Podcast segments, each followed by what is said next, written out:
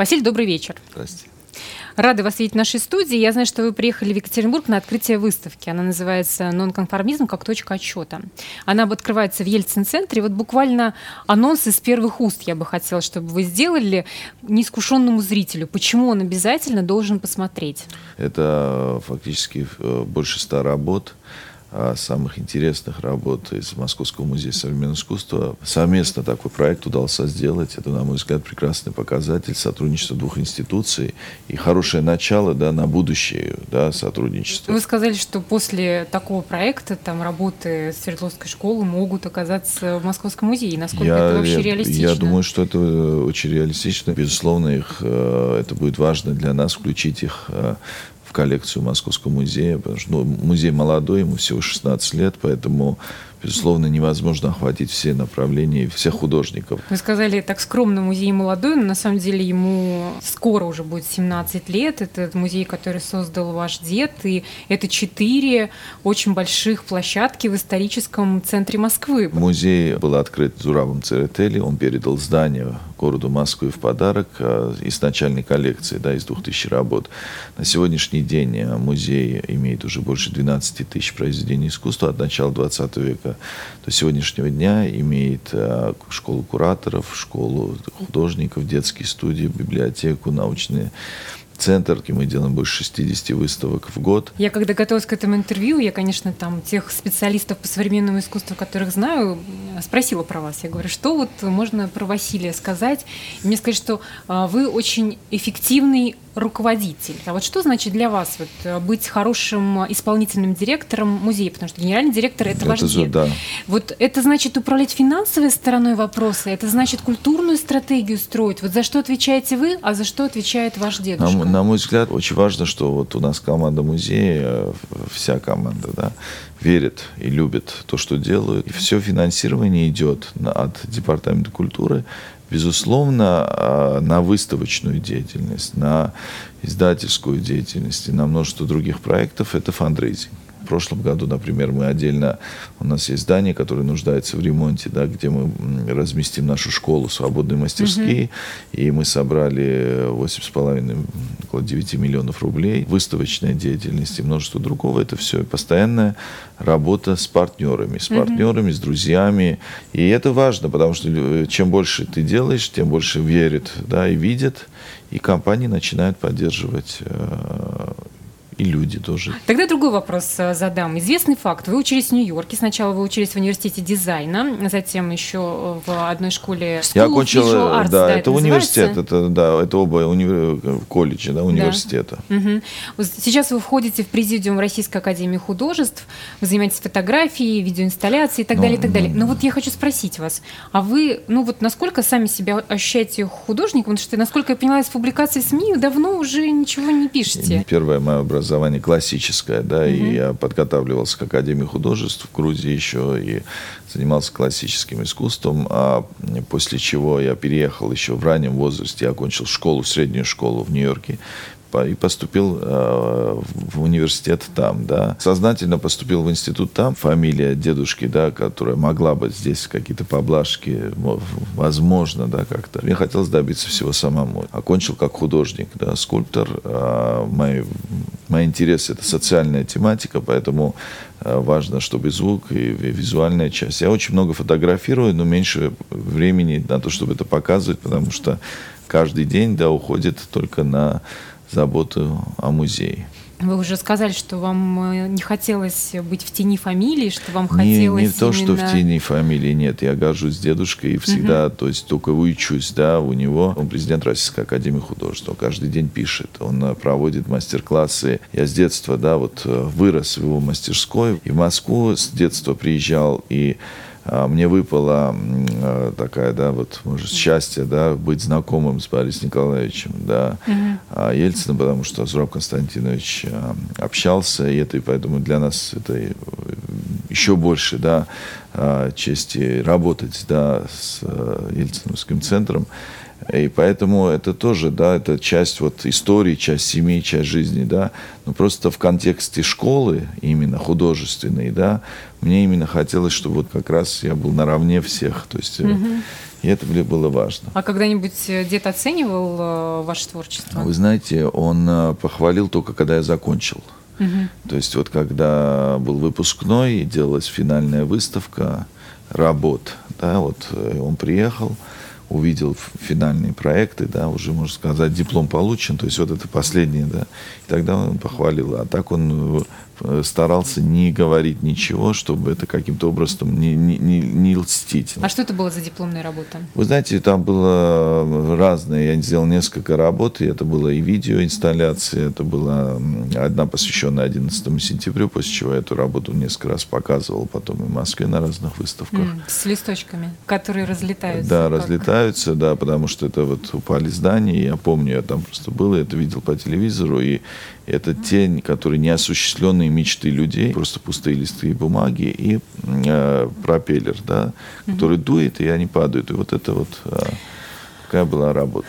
Я не могу не задать этот вопрос. Я понимаю, что наверняка вам задавали его не раз, и, может быть, он не самый корректный, этот mm. вопрос. Вокруг вашего дедушки всегда было много скандальных историй, и всегда а, самое там ну, популярное обвинение в его адрес – это вот э, ну, неуместный монументализм. Вот так, наверное, можно это характеризовать. Было много историй там в, ну, в том же Нью-Йорке, например, когда он захотел сделать вот эту слезу, и когда не согласились ее поставить рядом, и, и так далее. То есть было много всего. Вот. А как вы относитесь к подобным а, оценкам творчества вашего дедушки? Вот ну, что, знаете, как на это реагирует семья? Зураб Константинович, он а, дружил э, с Дали. Зураб 79 -го года. Да, я дедушку Зураба, Зураб угу. 79 -го года туда ездил, посещал. Первую свою скульптуру установил в 79 году. Э, в Брокпорте. Дали сказал, что-то меня уже больше не ругают, да, как странно. Угу. И Зураб Константинович тогда, это, вы представляете, да, Советский Союз, все, то есть он представлял, что если тебя ругают, значит, все, тебя отовсюду, да, и ты должен вот как угу. раз вот в андерграунд и идти, потому что, ну, тебя исключают из всего, да. А там наоборот, это было важно, чтобы ты, хоть как-то о тебе говорили. То есть это реклама, любая реклама это mm-hmm. хорошая реклама. И безусловно, надо в каждой истории смотреть. Э, слезой, установкой слезой непосредственно занимался я. Mm, вы и, а, этим? Да, этим проектом как раз находился там и как управленец. Ну, ага, ага. согласование от э, первого инстанции до Э, установки. И там не было такого... Но трижды место меняли. Не Сначала в одном месте, нет, потом нет, в другом. Не так. А это было? было? А, было выбрано первое место, а, был конкурс Джерси-Сити, который это город рядом с, с Бейоном, где установлена да, скульптура. И а, там мэр очень хотел это, эту скульптуру, mm-hmm. и внезапно этот мэр умер у него сердце разусится. И где он хотел установить, это было перед двумя зданиями. Одно из зданий, где находился офисный центр, они не захотели, говорят, э, ну, перед вид, чтобы ну, на, ре, на реку не согласны были. Рядом город Бейон. Там, наоборот, э, комитет 11 сентября обратился также вышли на городские слушания. То есть мы проходили там несколько слушаний городских, парламентских, в мире mm-hmm, и так далее. Mm-hmm. И там везде это, да, проект выставлялся на обсуждение, везде это прошло. Даже в художественной школе обсуждали и так далее. Везде это аплодировали э, этому проекту, и в результате э, мы видим даже сегодня, какое количество благодарности в адрес э, нашей страны, и угу. президента э, ныне действующего, да, там, то есть это просто вы можете зайти на сайт и увидите сколько, и даже в этом году один бизнесмен э, просто обратился, выкупил бан, э, билборд на Таймс-сквер 11 сентября и показал эту слезу в Нью-Йорке. Но ну, у вас есть хоть какая-то версия, почему так все равно много недоброжелателей возникает? Вы знаете, у людей, что значит много, да? Было с Петром вот связано, ну, да, тоже, это, но да. это было Э, чисто политический в тот момент э, момент. власти ну, были, были, были какие-то свои, да, моменты, не связанные с творчеством, с искусством. Mm-hmm. А когда вопрос зашел вот недавно, это люди, наоборот, выступали, что им нравится и так далее. Это стал символом города. Поэтому кто-то говорит, а почему так большое? Архитектура или место ну, mm-hmm. нуждается в а этом. почему ваш дед любит все такое большое? А вы приезжайте к нему в галерею, на Причистеньку, да, и вы увидите вот от такой маленькой скульптуры до небольших скульптур. Поэтому все зависит от пространства и от места. У вас есть любимая работа дедушки? Вы знаете, э, я очень люблю слезу. Слеза, вот да, да, есть, слеза. Да? Ну и вот сейчас э, в январе откроем Колумба. Скульптура Колумба в Пуэрто-Рико mm-hmm. откроется 29 января. Запланирована, она уже фактически закончена. Это тоже, да, вот миф какой-то. Вот Петр переделанный Колумб. Пожалуйста, приезжайте в Пуэрто-Рико. Mm-hmm. И сравните. Не то, что сравнить, это просто разные скульптуры. Одна 126 метров, другая 97. И а, сам факт заняло 26 лет.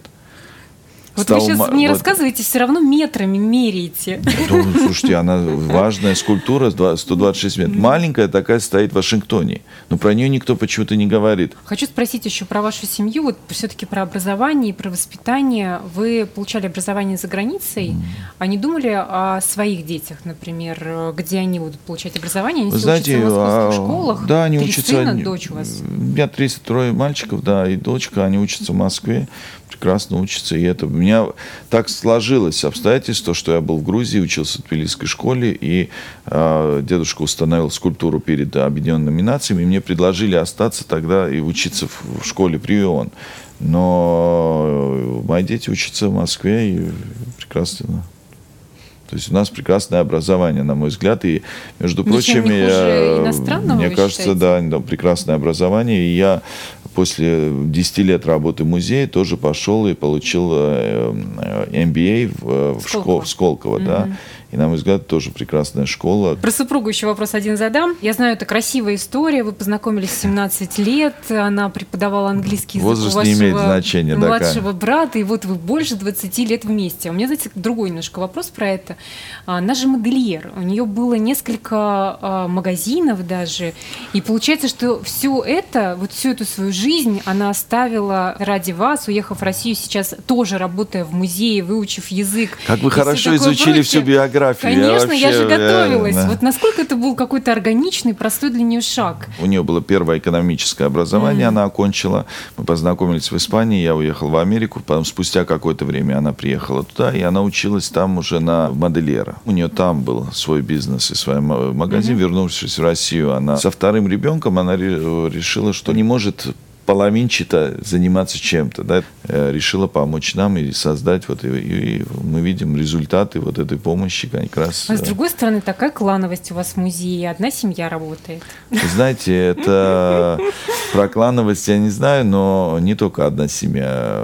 Не это наоборот, наоборот, это хорошо. У нас mm. 400 человек работает в музее. Mm-hmm. Поэтому из 4 400 человек, если Э, два человека из одной семьи, это или три, это Немного вообще. Немного, да, ведь Но зато они все руководят. Последнее тогда, что спрошу, э, о чем мечтаете, чего хотите в профессиональном смысле? То есть что это означает, э, ну, не знаю, какой вот новая, следующая новая ступенька, и, может быть, в личном смысле, не знаю, вот все-таки выставка нет, ну, фотографий когда-нибудь в собственном музее имени нет, себя? Нет, имени себя нет, и я об этом не мечтаю, я, безусловно, развитие музея чтобы было новое здание, чтобы э, в будущем мы переехали в одно все-таки какое-то здание с прекрасной архитектурой. Вот в центре Ельцина, Бернаскони, да, сделал фантастическую архитектуру. Безусловно, будущее у музея, я вижу, это одно какое-то здание с хорошей архитектурой, с интересным ну, пространством. Подождите, а то здание, которое ваш дед выделил, вам не нравится? Вы знаете, мой дед э, выделил здание, оно памятник архитектуры, в нем очень сложно, да, и это здание, на мой взгляд, на Петровке, оно всегда останется Московским музеем, но там можно разместить именно ту начальную коллекцию, угу. сделать образовательный центр и так далее, но для улучшения и показа, и для создания новых экспозиций, и требующих... Я поняла, да. это у вас семейное, все хотите большого размера. Не, почему? Не только большого размера. Но Ну, у вас тогда э, центр э, Ельцина же тоже не маленький, да? Не маленький, Прекрасный, да. хорошего размера, с прекрасной архитектурой. Спасибо вам за этот разговор. И я еще mm. раз напомню, что сейчас в Ельцин-центре открывается выставка «Нонконформизм как точка отчета». Обязательно всех приглашают. Спасибо, Спасибо за разговор. Спасибо.